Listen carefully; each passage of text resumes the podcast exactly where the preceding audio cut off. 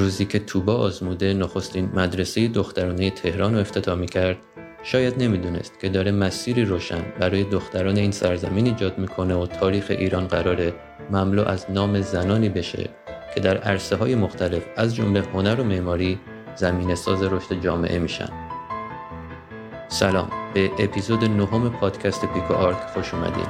من علی طیبی و همکار عزیزم آروین توکلی نیا این اپیزود رو تمام قد و با نهایت عشق و احترام به زنان و دختران معمار این سرزمین تقدیم می‌کنم.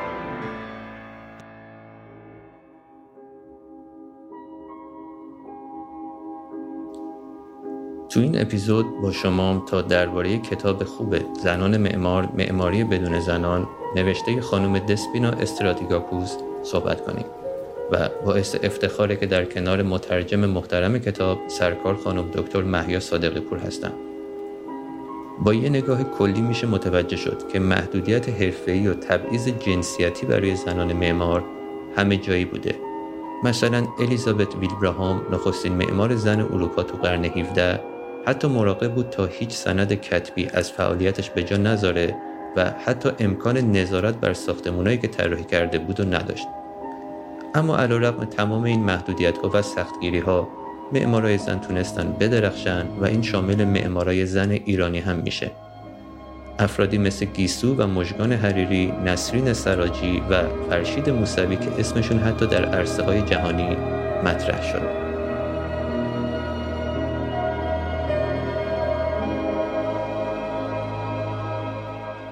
کتاب با یه سوال ساده اما مهم شروع میشه.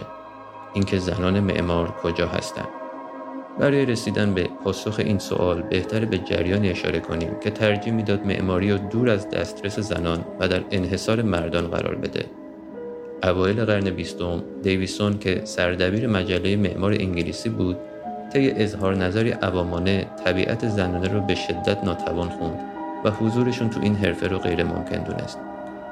بعدها شفلر منتقد آلمانی ادعا کرد زنایی که به دنبال هنر میرن ممکنه با کشیده شدن به سمت فحشا و یا حتی همجنسگرایی تاوان بدی پس بدن و از زنان خواست تا از معماری فاصله بگیرن. در ادامه این جریان بارتنینگ معمار و معلم آلمانی تو یک اظهار نظر ستیز جویانه حتی به مشارکت کارفرمای زن در فرایند طراحی اعتراض کرد و نتیجه این کار رو تسلط حاشیه بر اصل یا همون معماری زنانه دونست. اما نکته تحسین برانگیز اینجاست که با این حجم از اظهار نظرها و جهتگیری های جنسیتی علیه زنان معمار بعضی از اونا برای تغییر افکار عمومی دست به کارهای شجاعانه ای زدن. مثل فیکلاک معمار زن اهل نیویورک که اصرار داشت درست تو لحظه که در طبقه نهم یک برج در حال ساخت روی یک تیر در حال نوسان ایستاده باهاش مصاحبه کنن و به خبرنگار گفت اجازه بدین تا زنان هم مثل مردان جهش کنند.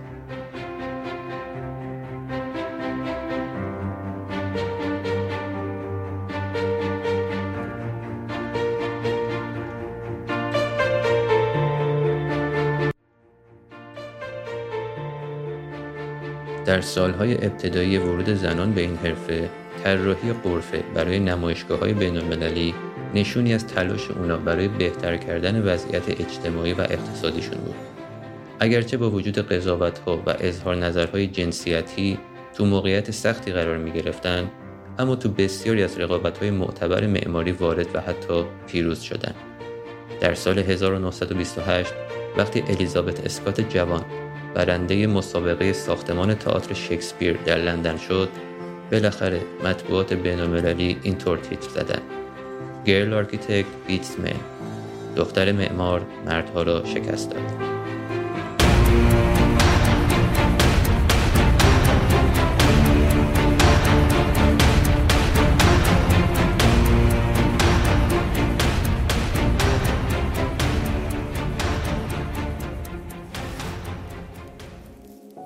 منتقدا برای این سوال که زنان معمار کجا هستند پاسخ آسون ارائه میدن.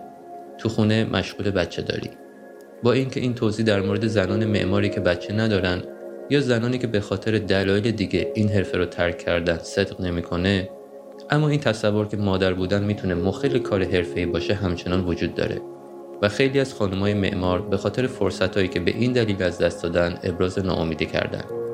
این تفکر حتی به مدیوم سینما هم کشیده شده و فیلم یه روز خوب در سال 1996 خانم معماری رو به ما نشون میده که مجبور بود کودک خردسالش رو با خودش به سر کار ببره و به این شکل معمار خوب بودن و معادل مادر بد بودن می‌دونست. اگه بخوایم از یه اتفاق جالب و شاید هم گذار مربوط به معماری زنان صحبت کنیم حتما باید به باربی های معمار هم اشاره کنیم با اینکه تو سال 2002 کمپانی سازنده باربی عدم درک اصطلاحات پیچیده معماری رو برای بچه ها بهونه کرد تا از زیر بار ساخت باربی معمار شونه خالی کنه. بالاخره تو فوریه 2010 موافقت خودش رو با ساخت این باربی اعلام کرد. تصمیم نهایی مبنی بر نمایش توأم نمادهای ساختمان و زنانگی قدرت دخترونه و بالیدن به همون چیزایی بود که ممنوع شده بود. کیف لولهی صورتی کلاه ایمنی سفید و عینک سیاه. با اینکه رسانه های معتبری مثل گاردین و ووگ به این قضیه اشاره داشتن بعضی هم با بی احترامی و تمسخر به استقبال باربی معمار رفتن و نوشتن کلاه ایمنی برای زنای معمار عملا بیفایده است چرا که به اونا اجازه نمیدن با اون پاشنه ها وارد سایت ساختمونی بشن. یا اینکه باربی معمار نمی‌تونه چنین لباس ظریفی و معرفی کنه چون زنها نمی‌تونن با این لباس به محیطایی که پر از کارگرای ساختمونیه قدم بذارن. اما نهایتا باربی معمار مال بچه ها بود و سازندگانش امیدوار بودن تا دختر بچه ها بتونن کلاه ایمنی و کارگاه ساختمونی رو به عنوان بخشی از آینده شغلی خودشون در نظر بگیرن.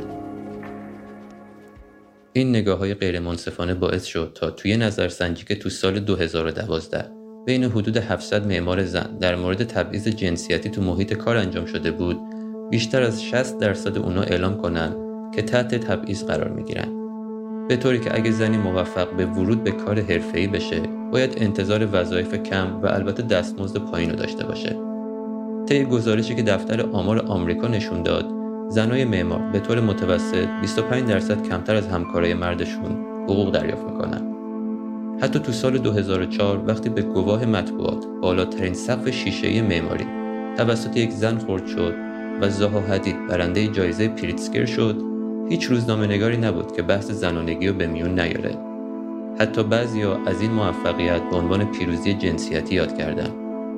خبرنگار فاینانشال با موضع‌گیری منفی به زن بودن برنده پریتسکر با طعنه از حدید پرسید که آیا خودش رو لایق این جایزه می‌دونه یا نه.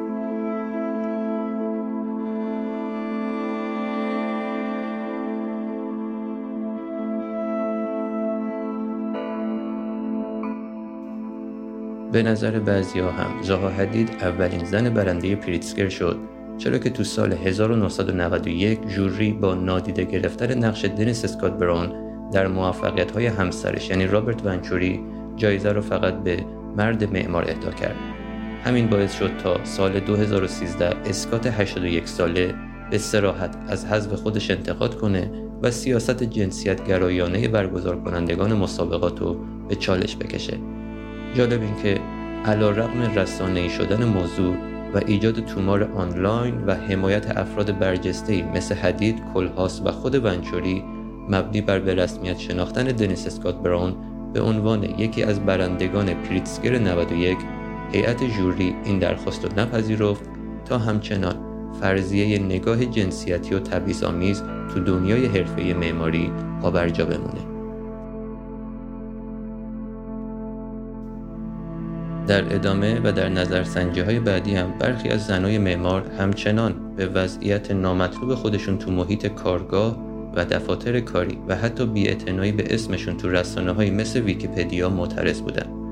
مسائلی که شاید خیلی از ماها از نزدیک شاهدش بودیم و بتونیم ادعای اونها رو مبنی بر وجود تبعیض های جنسیتی تو محیط کار تایید کنیم. خانم دکتر صادق پور سلام وقتتون بخیر. به پادکست ما خوش اومدین و ممنون که دعوت ما رو پذیرفتین. در ابتدا اگه صحبتی با مخاطبین ما دارید لطفا بفرمایید. سلام و عرض ادب خدمت شما و شنوندگان محترم پادکست پیکوارد خیلی ممنونم از دعوتتون برای شرکت در این پادکست.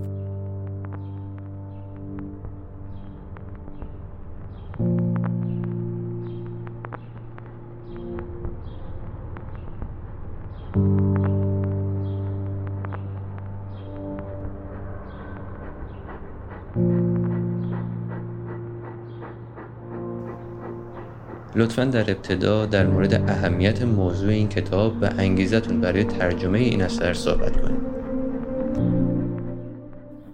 امروزه زنان در جامعه ایران نه تنها در عرصه های آکادمیک و حرفه‌ای وارد شدن بلکه این حضور جدی و کم نظیر اونها به عنوان کنشگران فعال و استراتژیستای شهر علیرغم تمام مشکلات موجود گفتمان معماری و شهرسازی رو به چالش کشیده وقتی ما میایم تاریخ طراحی معماری رو بررسی می‌کنیم می‌بینیم که تا پایان دوران مدرن برای معماران زن جایگاه مناسبی تعریف نشده بوده.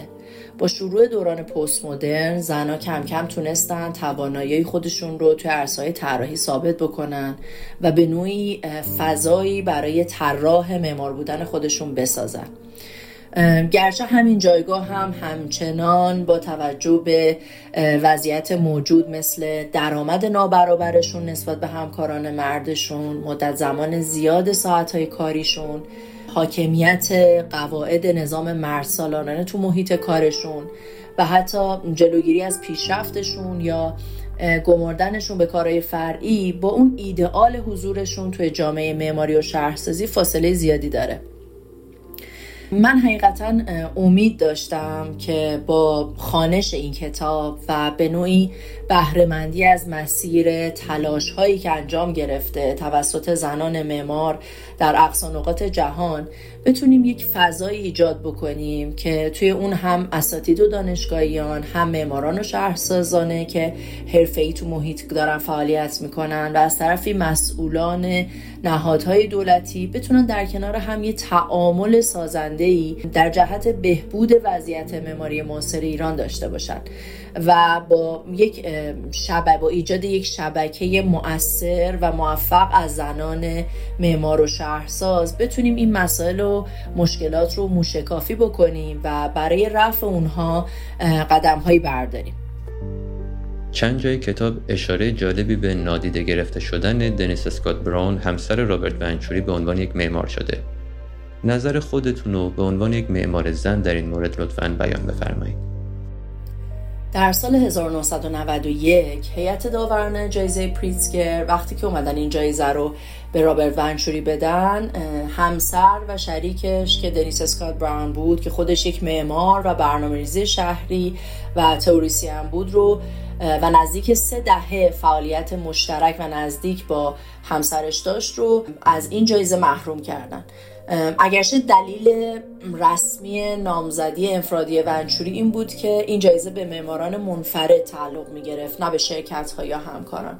ولی ما بعدا دیدیم که در همین سال 2001 پریسکر به دلیل محترم شمردن شراکت مردانه هرزوگ و دمورن معیارهای سختگیرانه خودش رو نادیده گرفت.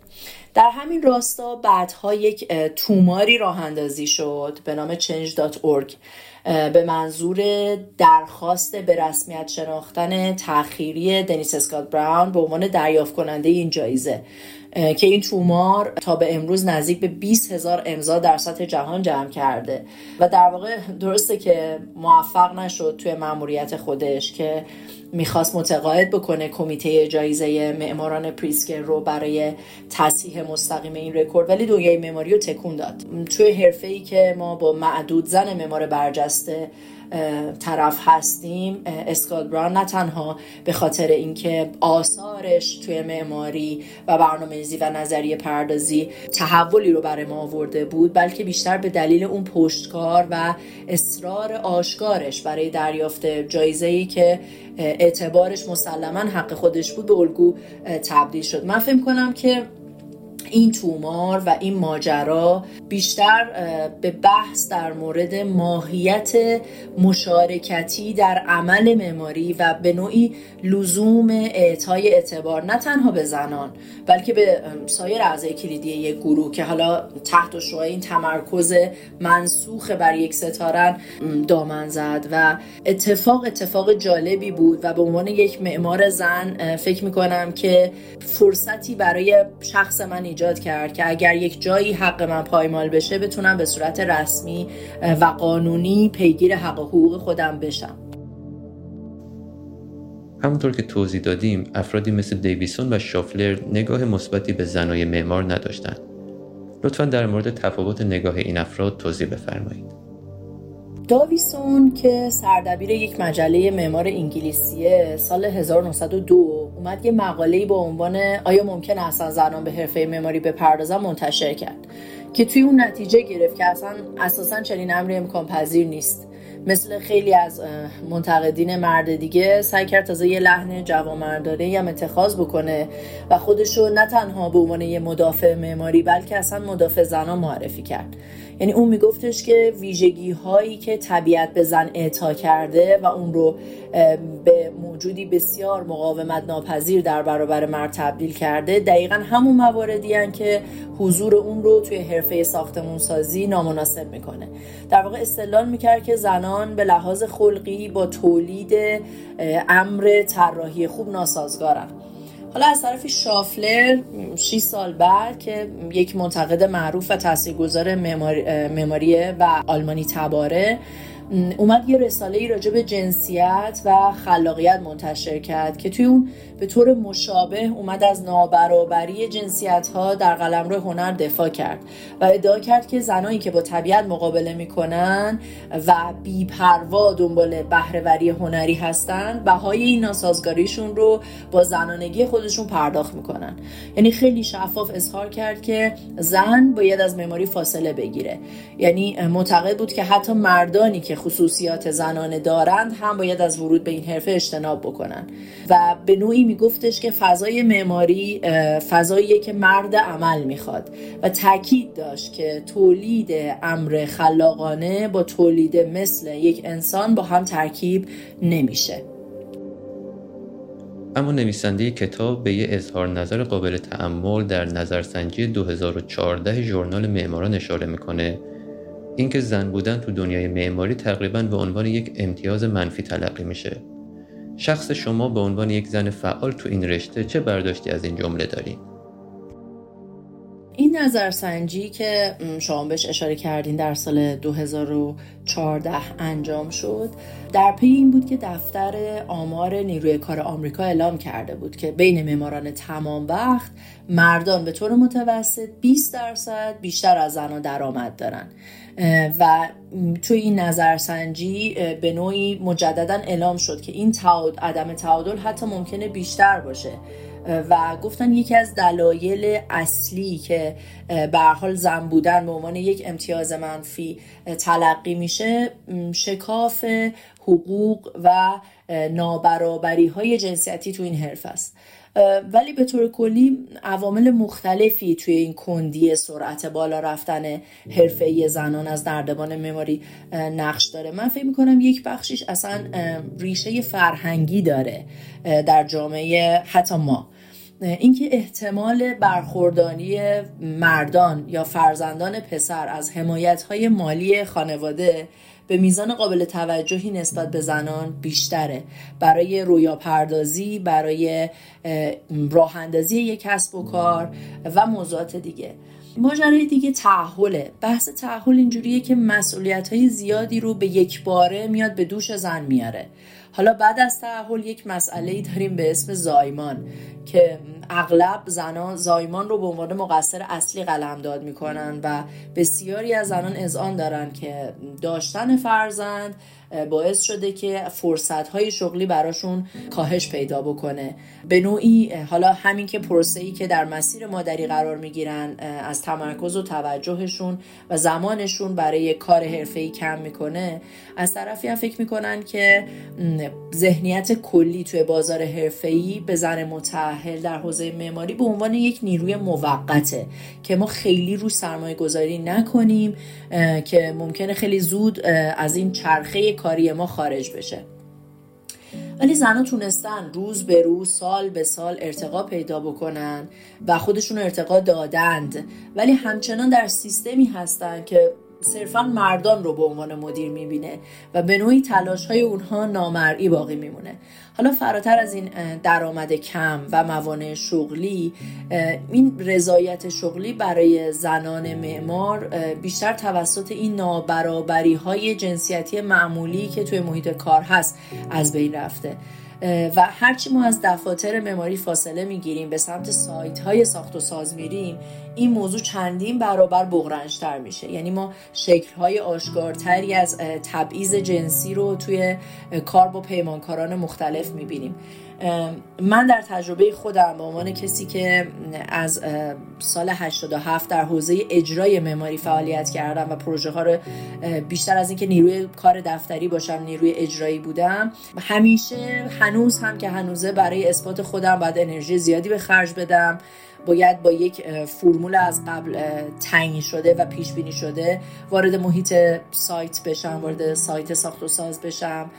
از طرفی صلابت خودم رو باید نشون بدم و وقتی صلابت خودم رو نشون میدم حتی به شوخی یا به تنه شاید به جدی به هم بگن که بیچاره شوهرش مثلا. و خیلی اوقات در بعد ورود به اسم خانم دکتر یا خانم مهندس شناخته میشن ولی با کوچکترین ایرادی که از یک اوسا کار می‌گیری سریع این واژه حرفه تو به دختر جون نزول پیدا می‌کنه. ولی من از اینکه تو این مسیر هستم ناراضی نیستم. فکر می‌کنم هم که خیلی از دانشجوامو مشوقشون بودم که وارد حوزه اجرا و عمل توی معماری بشن و این رو خودم به عنوان یک نقطه مثبت و یک انگیزه برای کار حرفه خودم تلقی می‌کنم. به نظر شما ورود باربی معمار تا چه اندازه به پذیرش زنان معمار از سوی جامعه کمک کرد؟ تولید و عرضه باربی معمار توی سال 2011 توسط شرکت متل واکنش های جهانی رو برانگیخت. در واقع نخستین بار بود که ما چگونگی تاثیرگذاری رسانه های اجتماعی رو در تسریع نارضایتی از وضع موجود جنسیتی تو معماری می‌دیدیم. در بحثایی که حالا راجع به باربی معمار شد منتقدین و حامیانش اومدن شرایطی رو که زنان در معماری با اون روبرو بودن مورد واکاوی قرار دادن. که نشون می‌داد همشون تمایل مشترکی برای تحول دارن ولی دیدگاه هاشون درباره این چگونگی دستیابی به این تغییر در بین نسلهای پیر و جوانشون متفاوت بود. همینطور این عروسک مسئله الگوی مفقوده رو مطرح کرد که هم از نظر حضور زنان توی این حرفه و هم عدم حضور اونها در فرهنگ گسترده تر عمومی مورد توجه قرار گرفت. ما می‌بینیم توی نمایش تلویزیونی توی فیلم ها توی رمان ها معمولا شخصیت های زن قوی در نقش پزشک یا وکیل هستن. پیدا کردن یک شخصیت زن معمار اصولا دشواره. ولی تلاش ها انجام شده و مسمر سمر هم بوده. ولی نظر شخصی من اینه که باز هم آشنا کردن شخصیت زن با عروسک باربی بر اون وجهه جنسیتی و نگاه جنسی اثر روزافزون داره و برای من خیلی موافق این اتفاقی که صورت گرفته نبودم حقیقتا. یه آمار ناراحت کننده تو کتاب قید شده اینکه تقریبا فقط دو درصد از جوایز مهم معماری به زنان معمار تعلق گرفته در این مورد چه نظری دارید؟ بله دقیقا قبل از اینکه حالا به این جوایز اشاره بکنیم و درصدش اصلا ما بگیم چرا این جوایز اهمیت دارن به خاطر این اهمیت دارن که از نظر پیشرفت فردی شغلی این جوایز می‌تونن شناخت عمومی زیادی رو برمقام بیارن و در واقع برنده شده ها به نوعی مشروعیت پیدا می‌کنن و نام اون معمارها میاد توی فهرست پروژه های معتبر یعنی از این جهت جوایز معماری اهمیت زیادی دارن و حالا ما می‌بینیم که تعداد کم جایزه داران زن به نوعی نمایانگر انکار حقیقی و ملموس اون زن است. و بدونید که پریسکر بدترین مجرم در بین این عالی ترین جوایز مماری نیست. ما مدال طلای سلطنتی ریبا رو داریم که از سال 1848 تأسیس شده و تنها سه بار به زنان تعلق گرفته. ما مدال طلای AIA رو داریم که در سال 1907 تأسیس شده و تا سال 2014 به هیچ زنی اعطا نشده بود و حالا سال 2014 به جولیا مورگان دادن. بعد از پنج دهه از درگذشتش. اونم به لطف اون کمپینی که مدیران با حضور زنان برجسته تشکیل دادن بهش اعطا شد یعنی در کل اگر بخوایم بگیم جایزه پریتسکر و RIBA و AIA رو جمع بکنیم در بین 281 برنده فقط 6 نفر یعنی حدود دو درصد اونها زن بودن چه نظری در مورد جامعه زنان معمار ایران در حال حاضر دارید؟ چه دانشجویان و چه معماران حرفه‌ای؟ با وجود این نام نویسی های روزافزونی که زنان در مدارس معماری و دانشگاه ها دارن تعداد اونها هنوز در حوزه اجرایی ثابته و هرچی ما از این نردبان جایگاه شغلی بالاتر میریم این تعداد کاهش پیدا می‌کنه. و همونطوری که در سوال قبلی هم اشاره شد در صدر این نردبان که عالی ترین جوایز و افتخارات این حرفه است تعدادشون تقریبا به صفر می‌رسه. ولی با وجود تمام این مسائل من شخصا بسیار بسیار خوشبینم امیدوارم و مطمئنم که بر اساس شواهدی که در دانشگاه می‌بینم در شرکت خودم می‌بینم در محیط کار همکارانم می‌بینم می‌بینم که دانشجویان دختر بسیار پرتلاشن بسیار جستجوگرن بسیار اشراف دارن به حق و حقوقشون و براش تلاش می‌کنن. فقط چیزی که به نظر من در جامعه حرفه معماری یک مقدار الان قابل بحث و تعمله.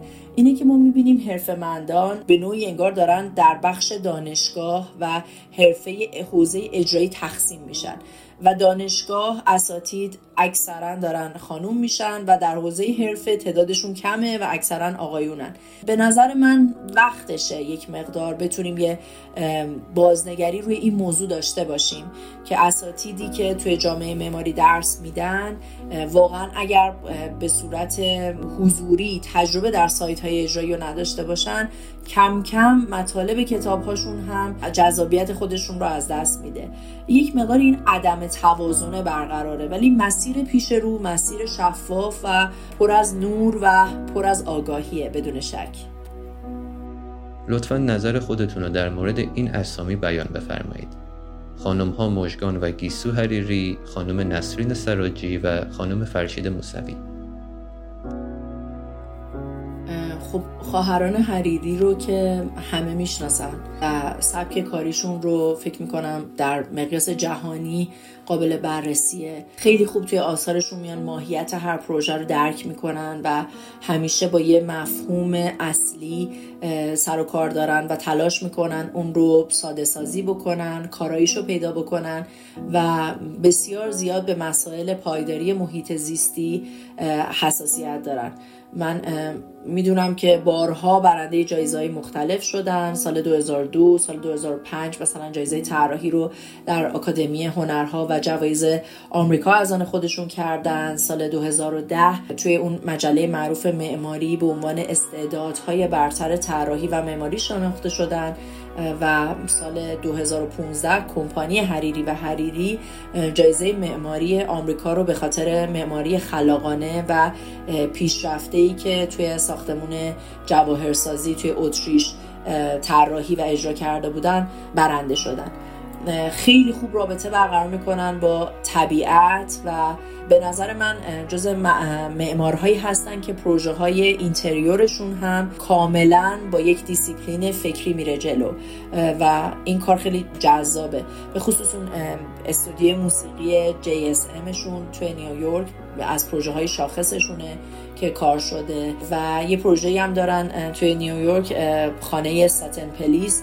خیلی جالبه به لحاظ concept ی که اومدن کل خونه رو به مثابه یک فضای گالری بزرگ در نظر گرفتن و دیواره ها صرفا یک دیوار نیستن. خودشون بخشی از اثر هنری هستن. می‌دونم که یک پروژه هم توی ایران دارن ساختمون برج الوند توی تهران که سال 2016 اجرا شد که یک برج اداریه که یک نمای دو پوسته داره.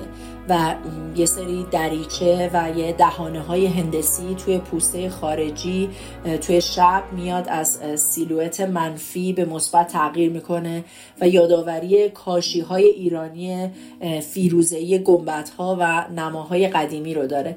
خیلی جالبه که ما توی این برج تعادل بین هویت فرهنگی و معماری مدرن رو در کنار استفاده از تکنولوژی های جدید می‌بینیم.